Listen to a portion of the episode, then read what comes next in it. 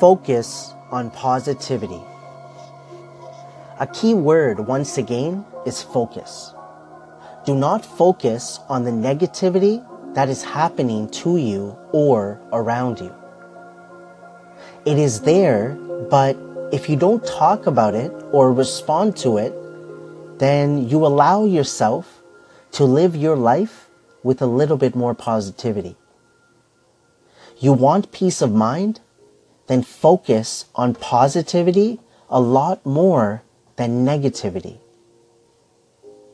Being aware of what is happening and day by day, you will be able to control where your attention is.